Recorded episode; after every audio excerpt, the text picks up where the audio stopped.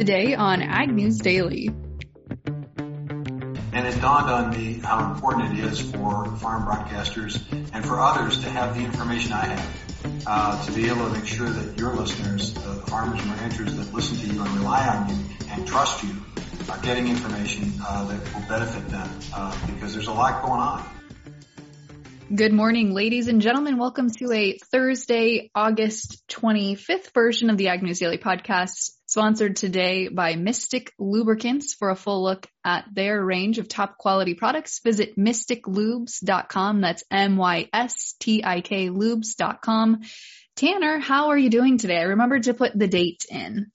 Yeah, I like that. It's still a nice little touch. I think our listeners are going to appreciate. You know, uh, is that how you spell mystic in real life, or does that just seem off to um, no, it's a C in real life. Oh, okay. Well, it's a good thing you spelled it out, and uh, we appreciate them as being a partner. No, I'm I'm good. However, I'm a little bit perturbed. I don't know if that's the right word. That's the word I'm going to use, Delaney. I'm, my, I, uh, my I interests are piqued. I know that you and Ted again talked yesterday about uh, the crop tour results, and we'll get that soundbite here in a little bit.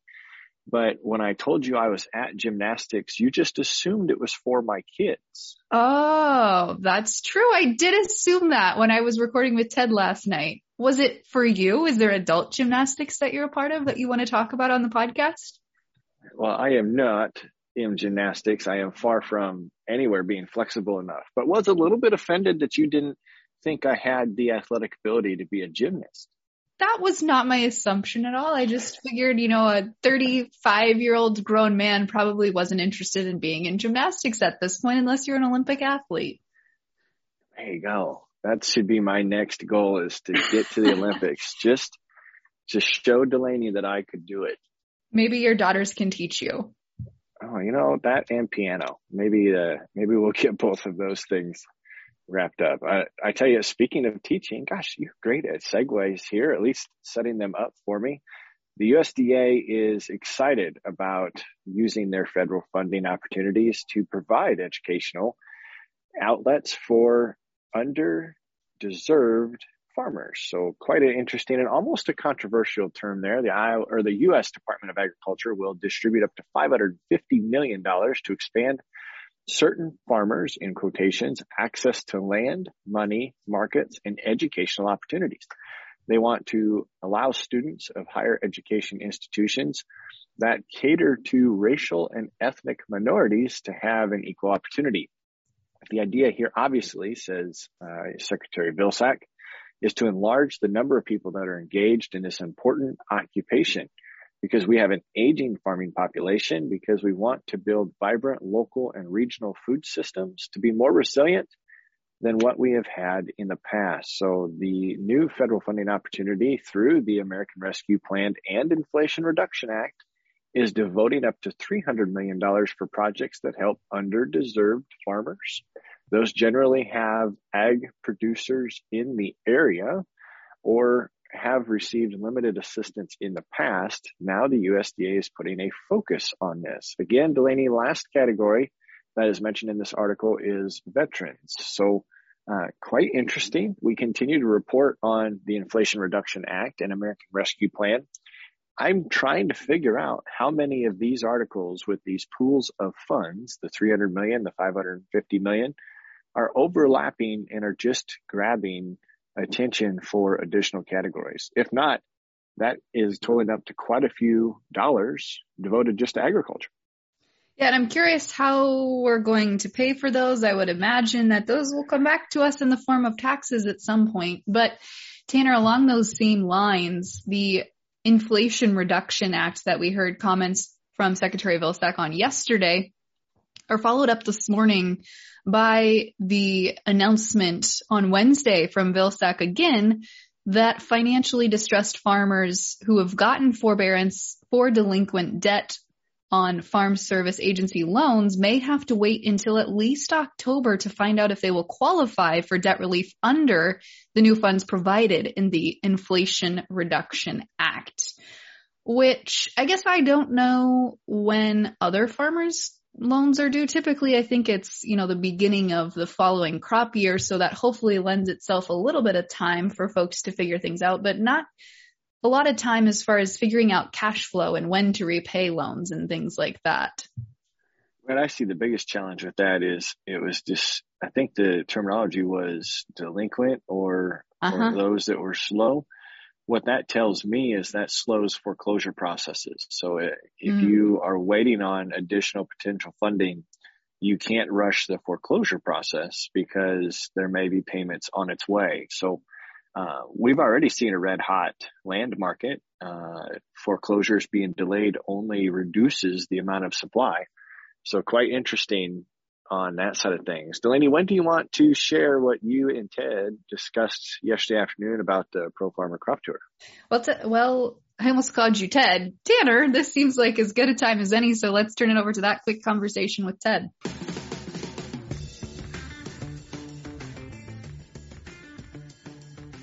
Well, folks, we're joined once again by Ted Seifried coming to us from day three of the Pro Farmer Crop Tour. Ted, what did you see today? Well, Delaney, uh, when we left Nebraska City, we had to drive just a little bit to get a little bit north of Omaha where we started our route. And, uh, you know, uh, the corn that we were seeing at first was really kind of good.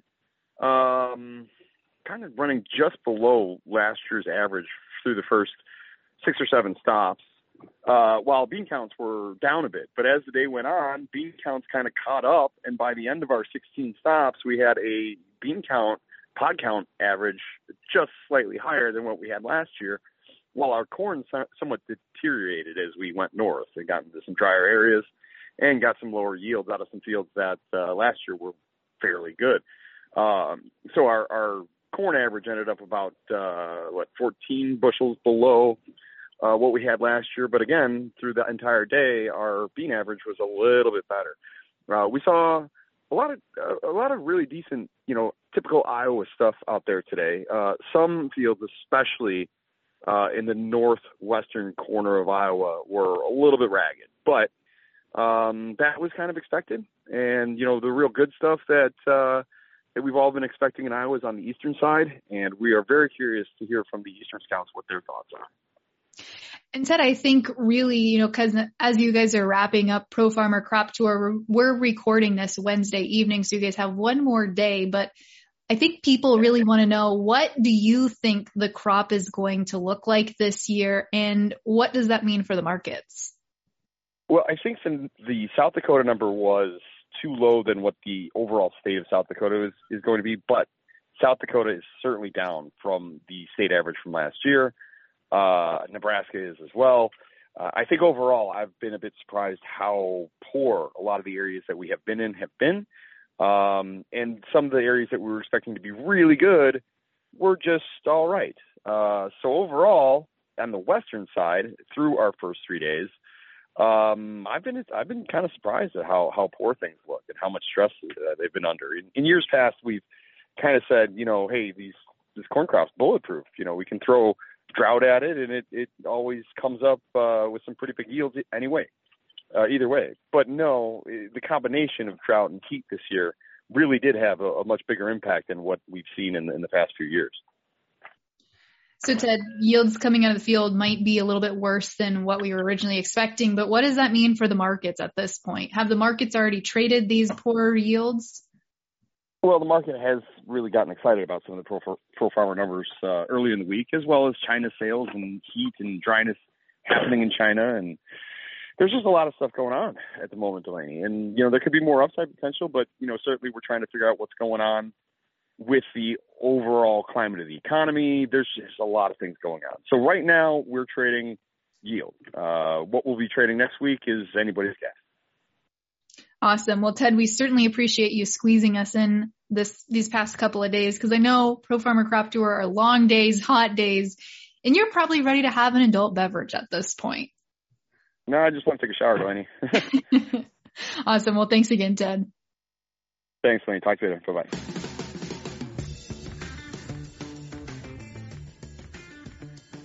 And Tanner, before I get to my next piece of news, big thanks again there to Ted for joining us. But I want to take a quick pause here to hear a message from today's sponsor, Citgo Mystik. Since 1922, Mystik Lubricants has been providing superior performance and protection for farmers who demand the most out of their equipment.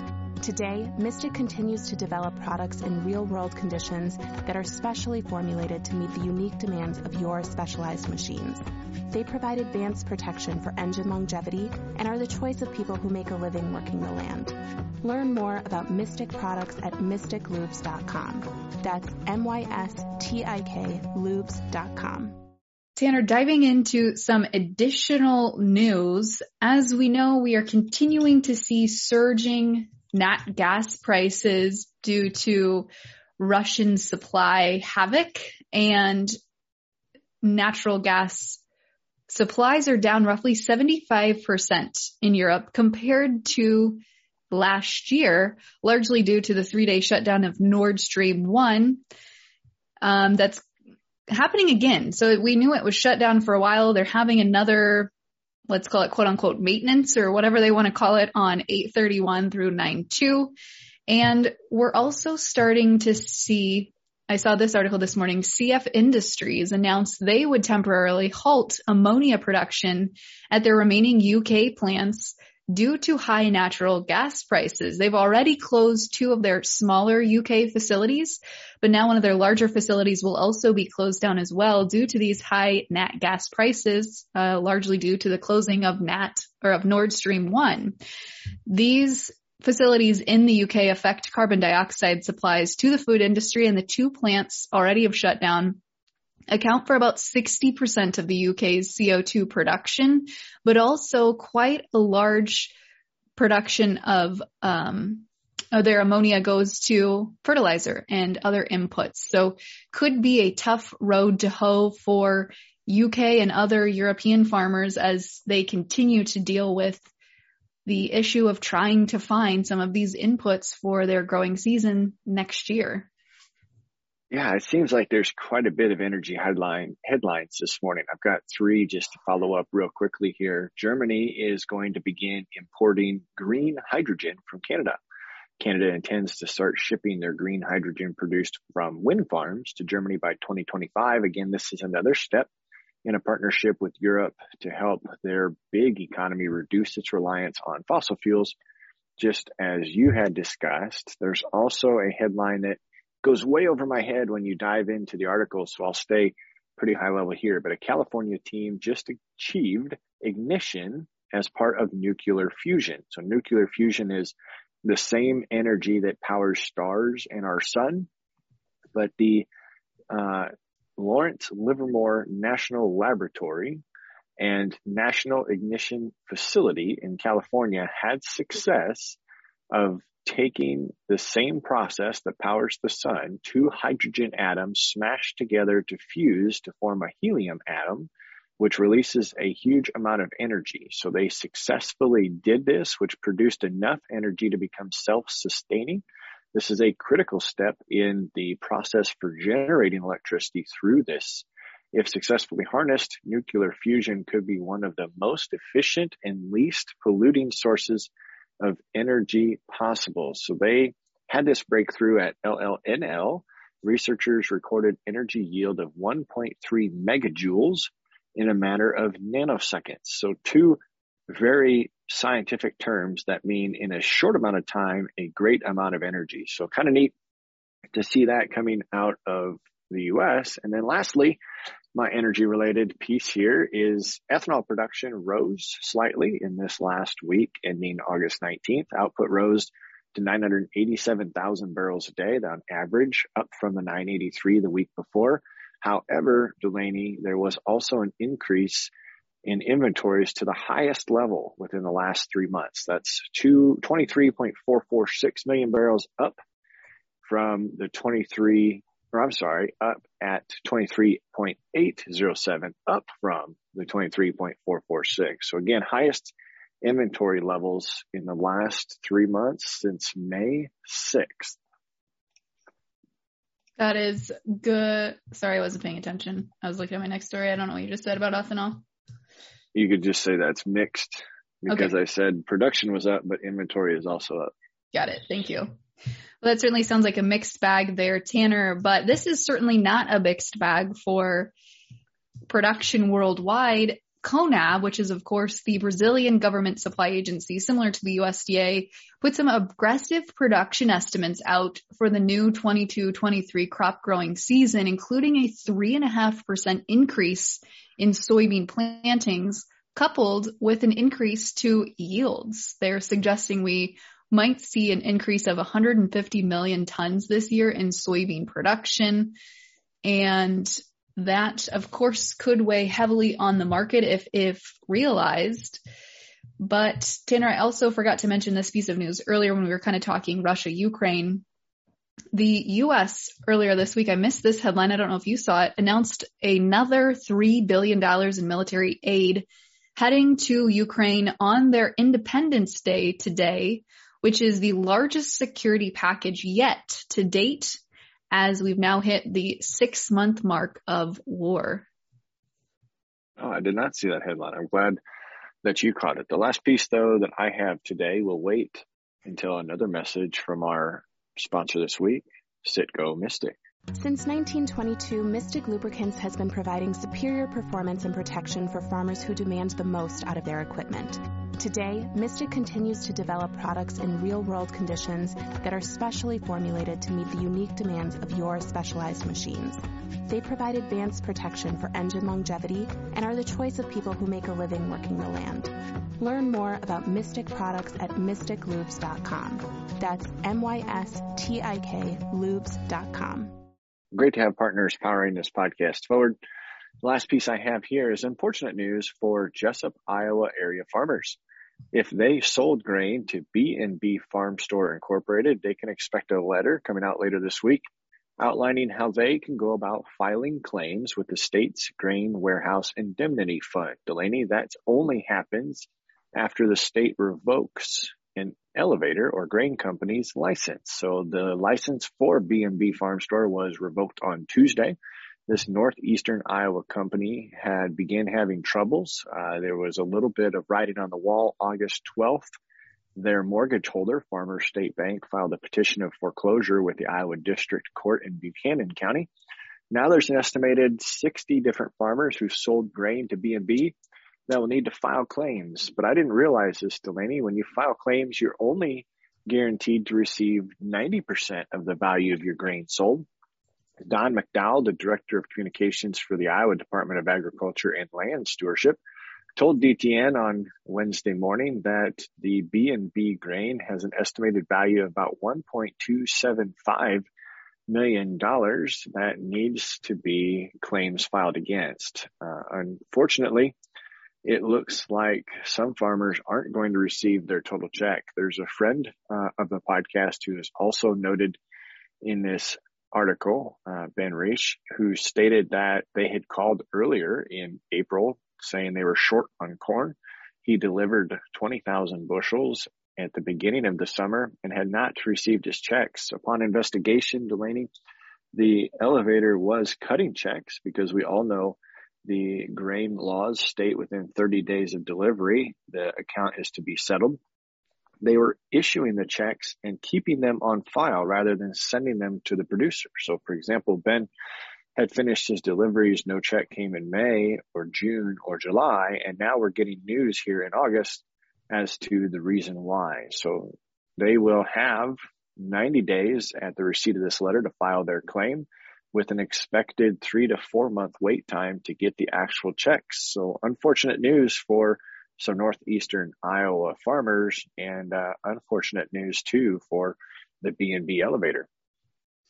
It sounds that way, Tanner, but I tell you what, I don't have any other news today, good or bad, aside from chatting markets. And it looks like here after the opening, grains are mixed this morning. New crop corn is up about five cents at 662 old new crop soybeans are down about nine and a half cents at 1447 and wheat this morning also lower down a penny in the September contract trading at 793 here at the open.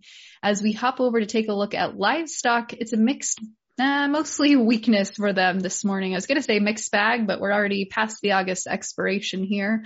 October live cattle down 20 cents at a buck 43. September feeders down 37 cents at a buck 82. And October lean hogs are down about 15 cents on the morning at 90, 22 and a half.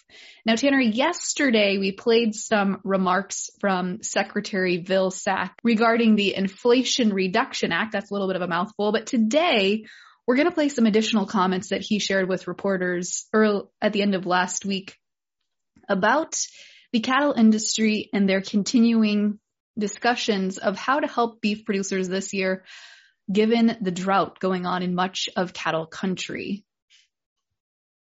Yeah, it's uh, he's been a very busy guy. Obviously, been a part of a lot of our headlines. Uh, it looks like here the first portion of this we're going to jump into is him discussing, just like you said, the USDA's involvement in the cattle industry to help those suffering producers.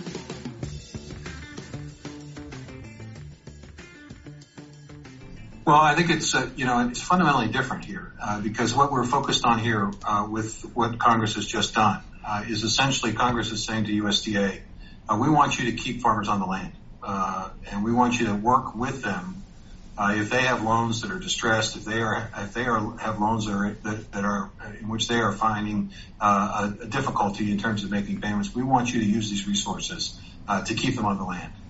we approximate that roughly somewhere between 20 and 25 percent of the farmers who are currently doing business with USDA have a loan that it, it either is delinquent or in the or is in the, or will or has been uh, in the recent past delinquent, which indicates a, a, level of distress. We know right now there's a moratorium on foreclosure actions, but that moratorium gets lifted when and if the public uh, health emergency gets lifted, and that can occur sometime this fall. And so what we want is the ability to be able to, to work with those producers to be able to keep them on the land. Um, and this is across the board. This is not uh, this is not based on, on, on race. This is based on your on your distress condition. Um, and I think it's important, and I think it's a tool that we've longed for for some time at USDA to be able to have that flexibility to say, uh, with a reduced interest rate or with uh, restructuring of your loan, we put you in a position where you can stay on the farm. Uh, and, and that's what this resource allows us to do. We obviously are going to get uh, input from folks in terms of how best to to, to uh, design uh, the, the effort, but uh, I'm really excited about that opportunity because I think it opens up a whole new op- a whole new way of helping farmers stay on the land, specifically begin to address some of the challenges that that part of the country is currently facing. And Tanner, this next question that was posed was, how does the USDA continue to help support ranchers so they don't feel they have to exit the industry. It doesn't surprise me that there are people thinking about getting out of the business. The reality is that's been true of agriculture for the last number of years. We've seen a consolidation and a reduction in the number of, uh, of, of farms. Um, it's it's a concern from the standpoint that we want to make sure we have people continuing to farm. It's a concern in terms of the aging nature of farmers, and that's that goes to a variety of ways of help beginning farmers and, and, young people get into the business and encourage them to get into business.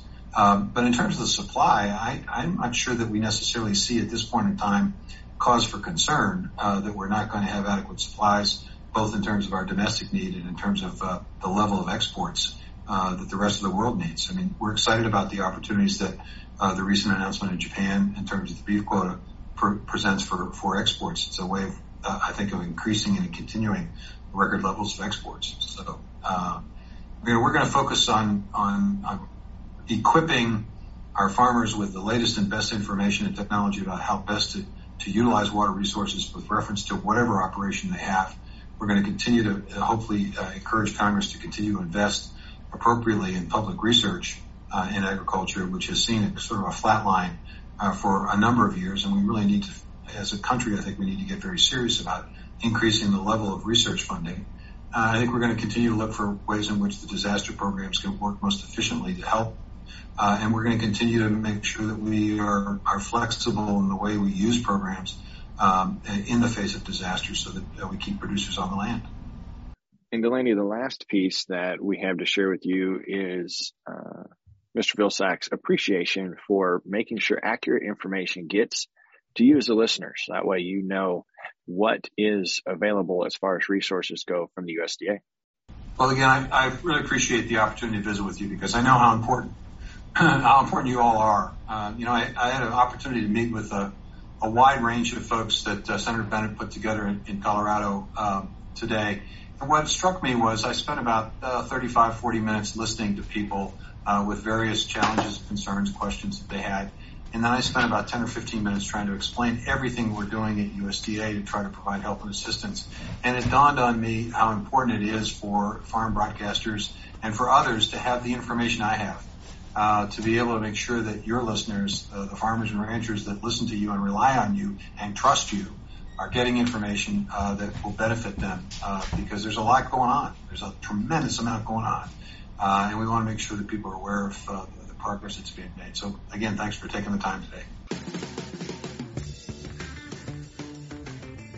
And that's a wrap. I think he ended that quite well, thanking everybody for their time. Delaney, we should thank everybody for their time, but it is Thursday. And by this time next week, I think we will be plenty tired. However, probably running on adrenaline from all the exciting news at the Farm Progress Show. Absolutely, folks. Another mention to visit us will be going back and forth between the Sukup booth and the John Deere booth next week. So please make sure and stop by to see us. Absolutely. Come and say hi if you want to see this segment recorded. It'll be recorded live at 1030 every day, sitting at the Sukup booth. Come and say hi. Let us know what you think. Uh, we look forward to meeting you as a listener. Absolutely, Tanner. With that, should we let the people go? Let's let them go.